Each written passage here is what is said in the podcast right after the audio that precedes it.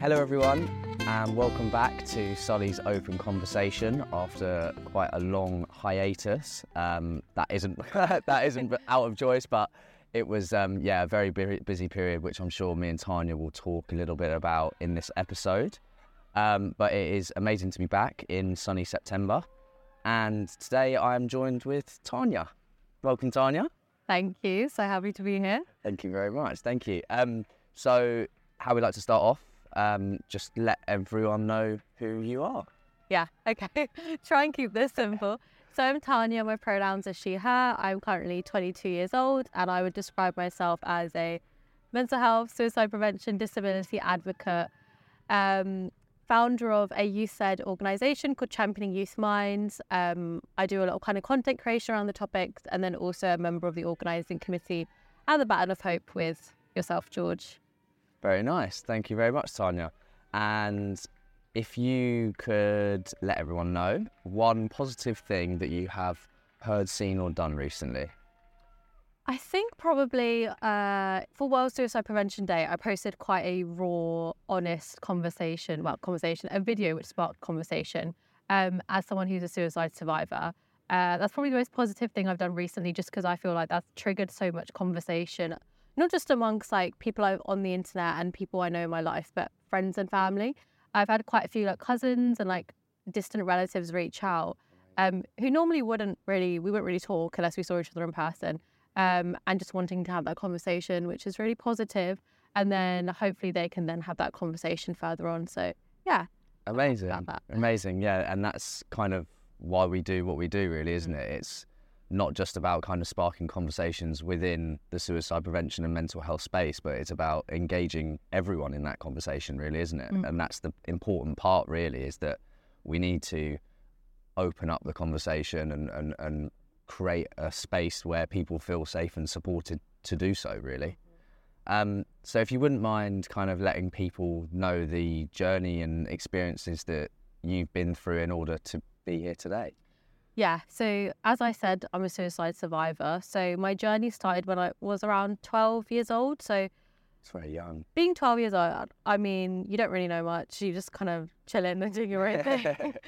um, I pretty much had always struggled with my mental health since I was younger, but I never knew it was my mental health. So I would just be told like I cry all the time or I'm just a really sensitive person. Like, you know, it, out of my siblings, so the three of us, it was like Tanya's just that one who's always a bit difficult, who's always a bit kind of up and down. And then at that period of time, we were also going through quite intense bereavement. So on my father's side of the family, I think in the span of six years, we lost four um, immediate family members. Um, and that was all back home in India. So my dad had to, kind of move quite back and forth quite a lot. Um, and then I had a younger brother and an older sister, and then, you know, just a lot of things kind of at once. And um, my parents both had a really tough childhood. So they lost their parents really young. And they hadn't obviously been taught how to deal with grief. No one is. Um, so I think a lot of that time was understanding what grief is, trying to mask the grieving. Okay. Um, yeah. yeah, to try and look like I'm okay, you know, make sure mom's okay, make sure my brother and sister are okay, and not stress anyone out because dad's in India and all those things. Um, and then obviously that went on for some time, and that then ended up manifesting in both physical and mental kind of symptoms. So I started to experience chronic pain and fatigue at that age.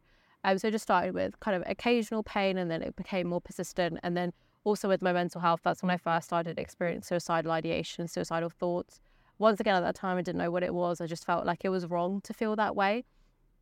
Um, and then when I was 13, that's when I first attempted on my life. Um, and yeah, I think I didn't know what I was doing at the time. I didn't tell anyone. Um, it almost as if I just picked myself back up and then carried on because I think we were going on holiday a few weeks later. Um, no one knows about it. Even now, like I think I've only really told my family like recently, mm. and they're just like they can't comprehend because I think people always assume that they would have known and there would have been something really visible that would have told them that that was going on, which wasn't the case. Um, and then that continued. Yeah. So when I was 15, I was diagnosed with depression and anxiety. I went on antidepressants. I did all the kind of therapy that I had access to. Um, and then, kind of throughout those years, I continued to attempt on my life, kind of periodically. Um, and then when I was 19, I was finally diagnosed with the physical health stuff. So I live with fibromyalgia, which is a chronic pain condition, um, and Ehlers-Danlos syndrome, which is a connective tissue disorder. uh, at that time, that coincided with kind of my most recent suicide attempt. I was at university at the time, and obviously, my university wasn't supporting me. Um, it was also the first lockdown that happened, and and it was just an accumulation of things. And um, at that point, it was really bad that kind of my parents knew that it had happened. Um, and when I went to the GP, they kind of were just like, "Well, you're still here, so basically couldn't have been that bad. We'll refer you to our kind of like mental local mental health services as an urgent priority." And then I spoke to them, and they were like, "Well, you're still here. You don't tick all the criteria. You've had such a long history of it. Just kind of go back to your GP if anything's, uh, you know, continues to be wrong." Um, and then at that point of time, I was like, "Okay, I need to. I have two paths, right? I can either continue as I'm going until." I'm basically not here anymore, Mm. or I try and do something positive with it. And that's when I started championing youth minds. And yeah, it just started as like a Instagram page, and then it just snowballed into so many more young people reaching out and saying that they was experiencing similar things. Um, and then yeah, on this journey now, which feels quite surreal because no one kind of outrightly goes and thinks I'm gonna end up in the suicide prevention mental health space. so it's a strange one. Yeah, and just amazing, Tanya. Yeah, you know how highly I, I think of you and just the amazing work that you do um, and everything that you've been through to get to this place is just incredible and it's just huge credits to you. Um, and in strange ways, I think our stories have quite similar paths, but obviously in very different experiences as well. Um, and I totally understand what you're saying in terms of like when you're a lot younger and you can still attempt suicide, you can still end your own life at the age of 10, 11 years Yeah. old. It may not be that you completely understand, but there is certainly an element of knowing what you're trying to accomplish or, Yeah. or, or do. Mm-hmm. Um, and that obviously adds to the stigma and the stereotypes as well, is that, and then that's why it's so important to have these conversations in secondary schools, especially now, because there are children that can access content online. It's not regulated. They could literally be fed particular types of information. Uh, I think it was only a couple of weeks ago there was the story in Southampton where police were having to warn parents because a TikTok trend was challenging young children to take as many painkillers as possible to see who could end up in hospital the longest, um, and whether they know the the damage that can occur, even death, but actually what that was aiming to do. Um, and again, that, that that's just the kind of dangers and the scary kind of environment that we're living in, and that's one thing that particularly needs to be targeted, I suppose. Mm-hmm. Um, but yeah, um, and then and then moving on, of course, to university. So um, lockdown was obviously an Yeah. incredibly difficult time as well, um, and I think yeah, we were both in a very dark place. And to be honest, I don't think I really realised it. If I'm honest, I just was trying to suppress and ignore and distract myself. But ultimately, these things, if you don't address them, are going to manifest and and, and come out in horrible horrible events. Mm-hmm. Um, and it's key then that you get the support that you so desperately deserve and need. I mean, when you've lived so many years like that, like if you've lived that, like from like the age of like for me, for example, from twelve up until like when I'm in university, it's your norm. You don't remember anything, so of course you're going to suppress it and you're going to displace it, and you're just going to think that's just the way life is meant to be. I think that's the scary thing when it comes to you know children and younger people is that it almost feels as if you don't know any different. And I think that's why it's so important to have those conversations and to raise the awareness and educate them from a really young age. So they're able to kind of take a step back and or other people around them are able to recognize any of those kind of dangers. Mm-hmm. Definitely, and yeah, as as we know as well, and you mentioned masking, so the kind of signs and symptoms aren't always there, and that's that's a really important lesson that we should all learn as well. Is that there are actually points, and masking. The entire point is that you're trying to fit into society. You're trying to make it look as though everything's okay because you don't think there's a place in society to appreciate and support you of, of how you're feeling inside. Yeah. Um, and I, and I guess again, opening up this conversation, breaking down the stigmas, is only going to help others stop masking, Yeah. um, make them realise it is okay to show how you're really feeling and what you're thinking, and then we put the p- people processes in place to support them and, and help them through what they need. hmm Definitely, yeah. And I think the masking thing is interesting because, I mean, from the background I come from specifically, I come from a South Asian background. Um, masking is almost taken to the next level. Whereas, like in in everyone's day to day life, people mask all sorts of for all sorts of reasons and all sorts of things. But I think that is probably what played played such a big role in my life. And even now, I'm constantly battling, um, you know, to prevent myself from masking, and not just with kind of in society in general. But I feel that like as I've broken down those barriers with, you know, I'm I'm not masking anymore with you, for example, or others that I've met in the space. But then, or even with friends. But then when I go to family events or you know I visit back home in India, I find myself slipping back into those masking habits. So yeah, it's tough though because it feels that you know you need to conform yeah. accordingly to mm-hmm. specific groups or specific interactions that you're having. And and you've raised a really important point that of course. I, I said that it would be amazing to cover because it isn't covered enough and it isn't spoken about enough about the cultural and religious mm-hmm. differences and the impact that that can have on mental health because there's obviously the positive side of it having faith and kind of like a, a deeper belief really does help with mental health. But of course as you've experienced it can also create barriers as well Yeah. So uh, for some background, it's a bit complicated. Um, I was brought up both Hindu and Sikh, and anyone who's listening to this and is either one, they're going to be like, "That's not, that's not how it works." Trust me, it works. There's a whole backstory to that. I won't bore you to explain it. Um, but that, and I was born in the UK, but my dad was from India. My mum was also born in the UK, but quite traditionally kind of raised. So I was brought up as obviously a British Indian, and there's so many kind of nuances in the fact that I never felt British enough and I never felt Indian enough. Same way I never felt Hindu enough and I never felt a Sikh enough. And everyone always tells you that's not how it works, but yeah, it works for me. Um, so I think that always kind of led to kind of putting pressure on my mental health in terms of like I didn't know what my identity was, and that was something that I really struggled with. Um, and also racism played a really big role in my life growing up. So I grew up in West Sussex, which um, is you know is an area which lacks a lot of ethnic diversity. Wise, yeah. Um, and I always struggled with kind of microaggressions and people not understanding that the amount of times I've been to school and people say, "Why aren't you wearing a headscarf?" Well, wrong religion, mate. Like, wow I mean, it's even ignorance isn't it it's pure ignorance I mean, like, I think the one which hurt me, well, one of the things that hurt me the most was, I think it was like year five, and we were making sausage rolls in DT. And, um, you know, the week before, they like tell you what ingredients you need. And then you come in the following week with the ingredients. And it's quite a small class, so like everyone can hear everything. The teacher comes and stops me. She's like, You shouldn't be using pork. Stop right there. And I'm like, Why? Why me? And obviously, at this point, everyone's listening. And she's like, Well, you're Muslim. You can't eat pork. And I'm like, no, no, no. My mum's given me this. Like, my mum obviously knows that this is pork. I can eat pork. I can't eat beef. And um, it just goes into this like weird confrontation where I'm trying to convince her that I can eat pork. st- she's telling you what religion and what, you, what you can and that can't eat that is I need to be eating. Um, I need to like a Wow. alternative, and it was just like the humiliation and kind of the isolation that racism kind of like put onto you is so damaging.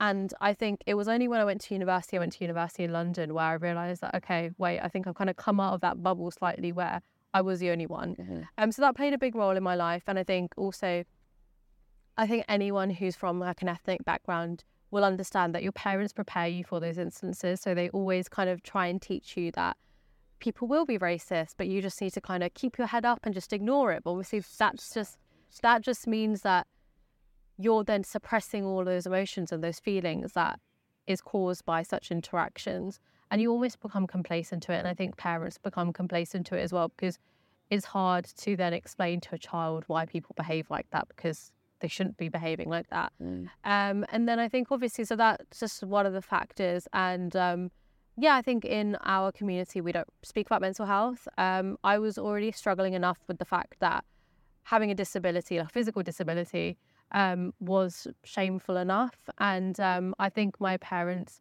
uh, struggled with the fact that society makes you believe that it's your fault, that you probably did something wrong in your child's upbringing, you caused this, or that it's my fault as an individual that I've done something wrong, something to do with my past life karma. Maybe if I was just religious more, then it would just kind of like resolve itself. Um, and before I even went to a GP, I went to like a priest and they kind of suggested all these things. They looked at my birth chart. They told me that planet placement means that like give it another like you know x amount of time and it will be fine and i tried some like strange things so, like this necklace i wear now i wear it because it was expensive and i'm not going to take it off um but you know they told you that if you put like a certain amount of emerald with a certain amount of gold and wear it it will solve it um, I remember sleeping with like an upside down shoe by my head for it. So an upside wow. down shoe and like uh, water in a glass, a glass, no, a steel glass. Um, and I used to sleep like that. And every morning I'd have to then like find a, a tree really far away from home and like put the water there. And um, it was only when I was realized, like, wait, this is a bit stupid. Like, why? It's also like just absolutely anything and everything you can do but kind of look internally yeah. and kind of have have the psychological help. Yeah, uh, it's crazy. I mean, yeah, and it's it's no one's fault because it's like there's no education. Mm-hmm. That is the way things have run for years. Is that you? It's a problem. They believe it's a problem that's fixable. That needs to be solved. Yeah, yeah, yeah and yeah. obviously, you know, people who care about you and love you are going to do whatever they can to solve it. Um, and yeah, and then also the amount of times that people around me made me feel like they used to suggest like if you do this prayer a couple of times a day, it'll help. Or you know, if you go visit to a temple and you do this, and I mean, there were so many times where like they'll say like donate X amount of like food, um, and then you know things will just resolve themselves. Or do this prayer, and I mean, even now it's interesting. I think I posted a few weeks back about um, faith and mental health, a, a series, well, a short clip I did with Ben West and um, I had a few people in my DMs actually suggesting prayers to me. Really? Yeah, and I. So even after the entire article, and yeah, uh, they they were still trying to kind of yeah push that agenda onto you. There was someone who, um, obviously I won't name names, but there was someone who's actually a journalist based in the UK and based in India, and they were interested in writing an article around suicide prevention. And obviously, suicide prevention in the South Asian community, and we were having this conversation. They sounded like they really got it, until they were like, "Oh, I really suggest you do these prayers. Like it will help relieve you of all your problems and things." Wow. And I was just like, "We've had such a long conversation. I thought I knew what you know, what you understood. Yeah, Clearly yeah. not." Um, but yeah, no, it just goes to show. And then you you feel like a bad person that turns you away from your own religion. And I think what I what I said to Ben and what I, I, keep saying is that it's the cultural conditioning around religion and faith which makes it so hard for individuals who are struggling mm-hmm. in any in any circumstance, but specifically with their mental health, to seek support and to talk about it. And because community plays such a big role in it, you then eventually feel isolated. You either conform or you're the exact opposite. Mm-hmm. And I mean, even now, I'm like trying to grapple my relig- my relationship with religion um, and one thing I always say is like faith is supposed to be between you and your like whoever you believe in or whatever you believe in. But there's so many touch points at which where people or beliefs try and get in the way. Um, and I speak to so many people who are in a similar position in terms of from the same community or similar communities, and they always say, you know, like I want to to be connected to my faith, but people around me make me feel like I can't.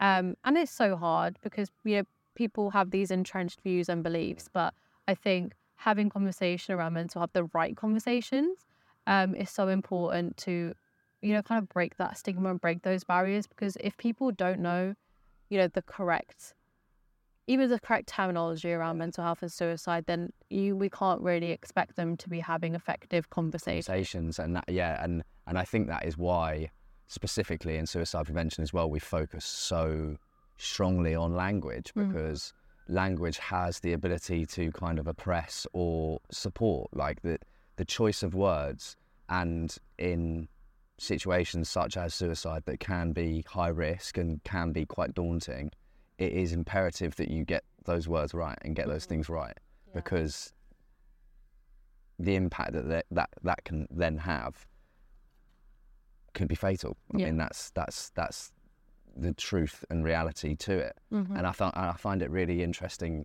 you mentioning about kind of finding your identity and not knowing mm-hmm. what what your identity is, and in a in a different kind of way, not with religion or culture. It's more to do with my sexuality in terms of was I pretending to be someone that I wasn't because I knew growing up I had these internalized homophobia and that was all from societal pressure really mm-hmm. that I thought I couldn't be that person. Yeah. And then as you grow up and you start to kind of discover yourself, and I think one of the really important things that unfortunately people discover when they're 40 50 years old is like you've just got to stop caring about what other people think. Yeah. um, because ultimately if you're constantly thinking about what other people think about you you're never thinking about what is making you happy. Yeah.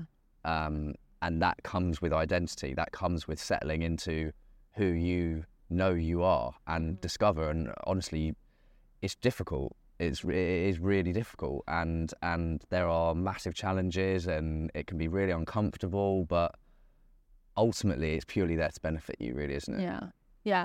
And I think the thing people often think is that it's like a it's like a time a, a period of time where you do that work and then it's fine from that Mm. point on. But it's a it's a journey. I mean, even like I'm at a stage now where well, I'm 22 and I feel like I've managed to come out of my like childhood and teenage years, figuring out who I am and trying to get that. But I know specifically from the community that I'm in, give it a few years and the questions are going to start coming of like, don't stop talking about what you're talking about. No one's to get going to want to get married to you. Like, oh, you've got these physical health conditions. How are you going to have children? Like, who's going to want you? I mean, they still kind of are around, but I, th- I know that's just going to get exacerbated. And I think it's just that an example of how, yeah, it's a journey. And there's so many instances throughout your life where you're going to slip into situations where you either end up masking or you end up kind of feeling lost in terms of your identity.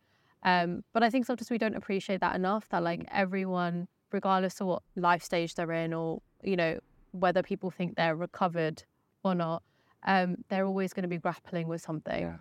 And I think you mentioned there as well, kind of people pushing on you that, oh, when are you going to get married, have kids? We don't talk about it enough, but there is like a societal pressure of a human lifetime, Yeah. of like a of like a timeline of a human life. Sorry, so it's like, oh, by thirty you're married, by thirty-two you've got kids, and like it, people don't have to live their life that way. That like that's just that's just become a societal norm, and that's become something that people think is how you should live your life. But ultimately, like you know how to live your life. Like Yes, it, it, yeah. it's not down to anyone else. Mm-hmm. Um, and as soon as I let go of that kind of perception, like I'm 26, turning 26 soon, I haven't had a partner for like four or five years. That's, I mean, I've been working on myself. There have been incidences, of course. uh, My suicide attempt has been in that time period as well. But I've used that to better myself and self develop, and both in a personal and professional way to allow me to live life better uh, uh, and and more fulfilled like uh, and i think that's a really crucial thing to do with mental health is that Mm-hmm. if you are if you are being who you think you you are uh, and enjoying it and really kind of looking after yourself i think that's as rich as you can be in life to be honest. Like regardless of the amount of money that you make or or the kind of cars you drive or the house that you have if it's not okay up there then Yeah. none of that really matters at the end of the day Yeah, but I think social media makes it so hard. And obviously, I'm an avid social media user and I love it because I wouldn't have met all these amazing people like yourself that I have. Um, and for me, it's about it's a great platform for sharing all the stuff that I want to share. But I think I really struggle with falling down that trap of the societal norms that are portrayed on social media as to by X age you're doing this Yeah. and etc. And I think also short-term gratification has become so um, kind of important for our generation, especially where it feels almost as if things are things are very methodical in the sense of like if you do X, Y, Z, you will achieve this, Yeah, and yeah, there's yeah. a set time frame for it. Um, whereas when you look at other generations, they like you said, they hit 40, 50, and they have these realizations and they change the way that they want to do things. Um, which I think is really difficult. And I think even working in the mental health and suicide prevention space as well, I think there's so much pressure as to how you should behave and what you should achieve by a certain age as well. So I think a lot of people think that you're okay because you're doing the work that you're doing, you're having the conversations that you're having, but I, I don't. It doesn't make it any easier. In fact, I think it makes it harder. I think I think again that's such an extremely important point to pick up on is that mental health and suicide prevention, especially as spaces, are kind of too polished, aren't they? They're like mm-hmm. everyone everyone is obviously really nice, but that is that is just a kind of common courtesy. But when you actually look at kind of mental illness and conditions and suicide, it's a really raw, quite gruesome, quite difficult thing to grasp. And you hear countless stories of people who just cut people off because they are struggling mentally Yeah. or they have a suicide attempt and they're like, I don't want to associate with that anymore. I, I don't know how to deal with that kind of thing. And you're like, in the space that isn't really reflected, is it? I don't Mm. think it, Yeah. it, it's it, it. People have the conversations around suicide and around mental illness and conditions, but to actually experience the darkest depths of what that can mean and feel like, I think is quite far removed from how the space operates. Yeah. Yeah. And I think it's something that we've obviously learned in the last year as well. If that is that I think it's because you know, we can all talk about mental health, we can all talk about suicide prevention, but obviously the perspective from which everyone's coming is so unique to their lived experience. That I think often when people say things like, "Oh, you know, take a walk or practice some mindfulness," it, it, it means so much from different whoever say mm. and obviously we talk about taking walks and being mindful but it's very different from someone who's never experienced mental ill health mm. and they're saying have you tried going for a walk um as just as a small example and i think yeah it is really difficult and i think um it's just it's isolating because i think sometimes it does feel really competitive Yeah. um, and I think it's just almost as if we should be all we are and should be all working towards the same goal, but for some reason we're not working together. It's almost like people want to have their name on it first, and uh, it, it, when you put it bluntly, as for what it is, it's like almost people competing to save lives, and it's like mm. that that that that is a huge conflict of interest, I think, mm. because you you've dragged kind of private organisation how they operate and kind of competition within Yeah. a market, and you brought that into a charity space, which mm. ultimately what charities should be doing is working together to achieve the same goal. Yeah, not competing against one another on who can get to certain place first. Like that's it, it, and that element of competition is what brings a certain element of kind of artificiality to the space. yeah, Um, it needs more collaboration. It does. It needs more genuine relationships and connections where people do care and are consistently supportive and checking in and yeah, like I say, really, really care about not just someone's experiences, but what they can use those experiences to then achieve. yeah, Um, in in the kind of work that we've been doing recently, like as soon as you meet another survivor, you almost instantly have that mutual connection, that Yeah. level of understanding, and you can start having conversations that you might not necessarily have with others in the space. Um, and I find that really liberating yeah, and refreshing yeah. because it's real. Yeah, definitely. And I think for me, I, um, I've said this to you so many times. I think I've really observed this kind of lack of representation in the space, and I think that's something I want to challenge and change moving forward. Because I think there's so many barriers which stop people from having these conversations, but I think there's also this acknowledgement as well that there are so many people who want to have these conversations and are working in the space. However, it seems like an echo chamber where certain voices are always amplified, whereas those other voices never get their chance to be amplified. And I think, um, yeah, it's a really an interesting dynamic because it's such a sensitive topic. So it's like, how do you have these conversations? How do you navigate saying and challenging, you know, people in the space and challenging the space itself when the intention is meant to be good? Yeah. Um, but once again, it can be so damaging for someone else's mental health. Like, I know that we both have obviously had our challenging times being in this space, and I can speak for myself. Like, I find it extremely challenging when I look around the rooms I'm in or look around where I am and I don't see people like myself because, yeah, it's lonely, it's isolating. And then, you know, when you already have your own lived experience and your living experience, then it just means that, you, you know, you're going to have those natural moments where things are harder than maybe they are other days. Mm.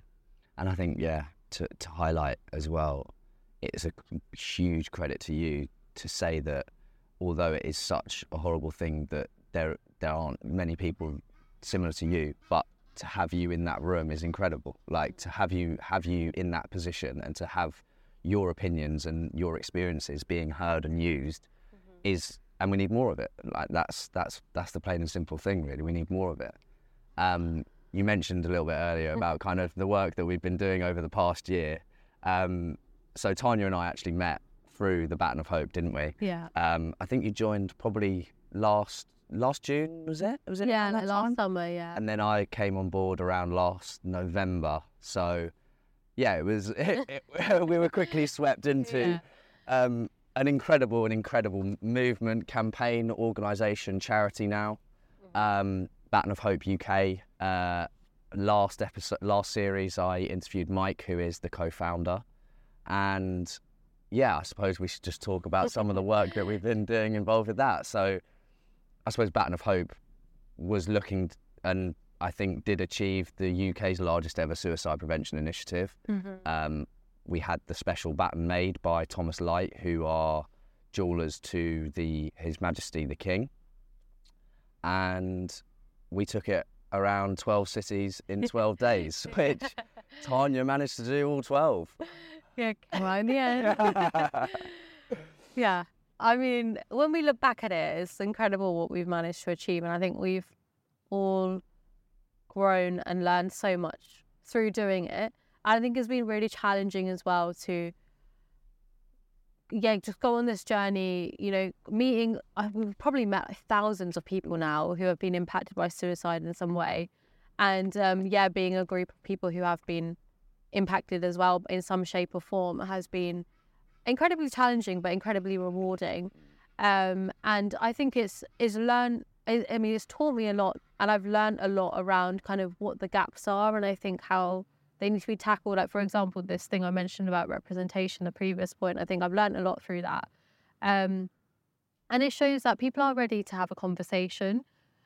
They just need to be supported and that conversation needs to be facilitated for them. Mhm. Um, and I think, yeah, it was, it's been an amazing thing that we were able to do. And just those 12 days feel like a blur because it was just, it, So intense, wasn't it? yeah, and I think it w- we we're in a very privileged position to have essentially seen a UK wide snapshot of what Mhm. suicide prevention looks like yeah, right now. Um, and I say privileged because I mean the the amazing people that we met, the organisations, um, just everyone involved that helped put it together, an incredible, incredible job. yeah, And like, there's no wonder there was kind of so many challenges because I don't think anything like that has really ever been done before. yeah, Um, but again, yeah, of course, those experiences as well allowed us to really get an insight into the changes that need to occur. And I think probably in the last 10 to 15 years, lived experience has become something that they've realised is quite important in the space. But I think there's still a long way to go for that. Mhm. I think I think to continue highlighting and not just kind of using those experiences from others, but getting them to lead projects and really giving them a pedestal and a space to help others. Um, like realistically, kind of with us, seeing other people do amazing things who have been through similar experiences and similar dark places in our in our minds hmm it's it, it's just like uh, maybe I can maybe I can do that too. Maybe Yeah. maybe I can get there too. Um, and it, it's just that maybe that is that slight glimmer of hope that someone might need and to to to get them on their path to to recovery. yeah. And I think when going back to your point about being privileged, I think we're extremely privileged to have seen all of that at the age that we have. Yeah. Because I think um, often, you know, I think in the last like decade, if you see most people who work in this space obviously have a lived experience, some of them, but a lot of them have decades of experience, whether that's corporate experience or, you know, just experience in the working world that Mhm. we necessarily haven't had to that extent. So I think to be able to be there and um, kind of come from a different angle as a young person who is, you know, navigating a lot of things and has that perspective, for example, of being a young person after COVID or during COVID or, you know, what the university and the education sector is like right now. I think that was extremely kind of rewarding. Um, and it just goes to show that, you know, you don't need to have a specific background to be involved or to lead projects or to, you know, influence change and, you know, mobilize uh, you people across the country and, and encourage them to share their stories. You just need to be you and you just need to like, you know, just get together and do this. And I think that's probably why we've gotten along so so well is because there's that commonality in terms of like, okay, we we just got swept into this and we didn't know what to expect, but I don't think anyone knew what to expect, to be honest. and it's just yeah, it's just been the most incredible learning experience, and I think it's something that can never be replicated in the same way again. yeah, uh, yeah, I can certainly vouch for that. I don't think I'll.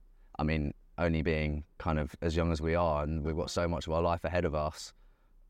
To to have had that experience, as you say, at such a young age, you almost it, it almost feels like it didn't happen at some some points. It was almost like you were just so caught up in it, and we were all working so ridiculously hard to push it over the line Yeah.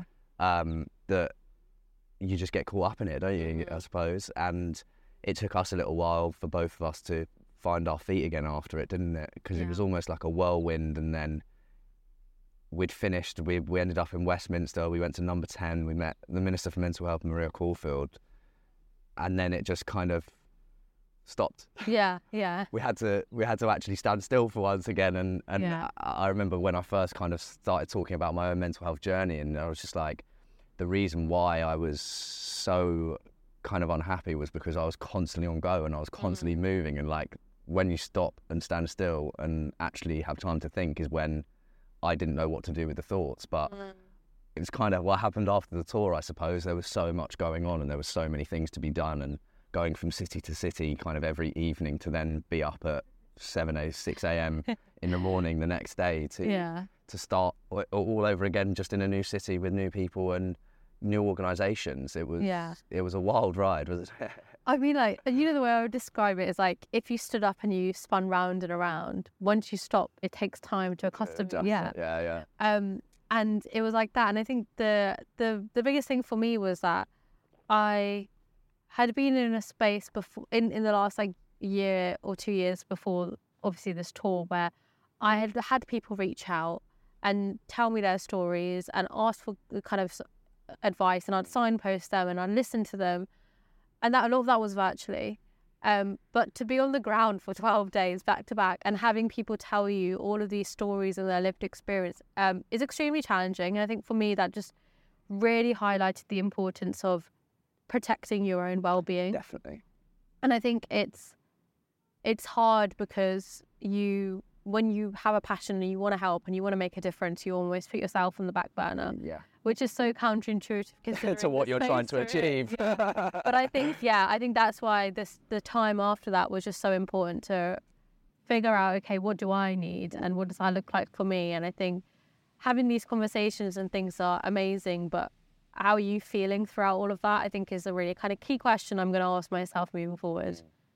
yeah, I think, as we say, the privileged position, it just provided so much insight and so much education and learning and development Yeah, in such a short space of time. yeah, Um, and I think now, I think I can speak for the both of us, the kind of positions that we're in now, I think has really, really benefited for what we then want to move on and go and do. yeah, Um, and it's exciting. I Yeah. think I think for the first time in a long time, it seems really exciting the future and what could potentially happen and change and develop in the mental health and suicide prevention space so that we can save lives, so that people don't need to get to crisis point. We can actually stop them from getting to the crisis point and then we can stop people from being bereaved by suicide in the first place. And I think Mhm. that's that's the number one that's the number one goal is like if you are looking after those experiencing suicidal thoughts or have attempted suicide before if you can get to them before anything further then kind of comes about you are you, you're stopping bereavement from occurring Mm. and, and ultimately that is that's the goal Yeah. that is the goal yeah. And I think just going on those those twelve days was such a short time frame, but to hear people saying that this has saved their life just goes to show how impactful and outpouring it is, and it just goes showing moving forward. It was almost like just a, a glimpse into what we need to be doing moving forward, and you know the how much that's helped people and having people reach out and say, "This saved my life," or "This saved my brother's life," or you know, like uh, this has helped me in this situation. I've been able to reach out. I've been able to find a community of people who are experiencing similar things to me. It's just so powerful, and I think we we kind of knew what we were setting out for, but at the same time we didn't. yeah We didn't. We didn't know. We knew it, it was it would make sense in our minds, but after a year of just being engrossed in it, you don't know what the impact's going to be like. And I think part of the time we needed afterwards was just to digest everything one hundred percent um because it is such a big thing when someone's telling you that starting a convers- starting a conversation that you've been in a part uh, been a part of initiating has stopped someone from attempting on their life is a huge, huge thing. Is- yeah, and and I think it's so easy for us to. We are quite humble, and and we do just constantly want to strive for more, and I suppose that's an element of perfectionism and just kind of never being satisfied. But I think yeah, a really important part is just that the impact that has had on so many people's lives in such a short space of time is just Yeah. like it's incredible. It is Yeah. incredible. Um, and yeah, we should we should all be so ridiculously proud of ourselves for, for, for achieving it and and I look forward to seeing what how it how it develops and moves forward. hmm Yeah, I'm excited. Mm. It- It's like we know it's the right time. Changes are coming, and yeah, I think people are ready for it, and people have an appetite for it. So, you know, just I'm excited for what we're going to achieve moving forward. Amazing stuff. Um, I think that's quite a nice nice n- nice way to end on. Um, so just before we go, uh, what is one particular mindful technique that you employ that you think others could try and benefit from? I think my favorite one recently has been my therapist told me this because I really struggle with overthinking and just my mind running at a million miles per hour. Um, she just said that you know when you have a thought or any kind of that wave of anxiety or that wave of like just a horrible feeling, she was like literally just shout stop in your mind, stop, and then instruct yourself to take three deep breaths, and then after that, sit and think what is around me where am I? And then use kind of tap into all your senses. What are you breathing? What are you smelling? What are you ta- tasting? And then by she was like, by that point, you would have forgotten what you were worrying about. And then I tried it and I was like, oh my goodness, what was I even worrying about? So I would definitely recommend that. And that's something that now I'm using for a lot of things. So as soon as I start to feel worried or any of those physical sensations come that I'm like, oh my God, I'm starting to feel anxious, I think that's just helped me stop and just ground. Or even when I'm having a conversation with someone and, uh, you know, something that someone might have said might have just, you know, Set you off. Yeah. Yeah, yeah. um, or just you know before going to bed is something that's been really helpful as well because I struggle with sleeping. So definitely recommend just shouting stop in your brain and then taking some deep breaths and then just grounding yourself with kind of your senses and what's around you at the moment. Amazing, amazing. Thank you so much, Tanya. Thank um, you. It's been an absolute pleasure, um, as always. And yeah, I look forward to seeing um, how, how, how everything progresses. Yeah, likewise. Thank you. Thank you, everyone else, for watching and listening. And we'll see you on the next episode of Sully's Open Conversation. Bye.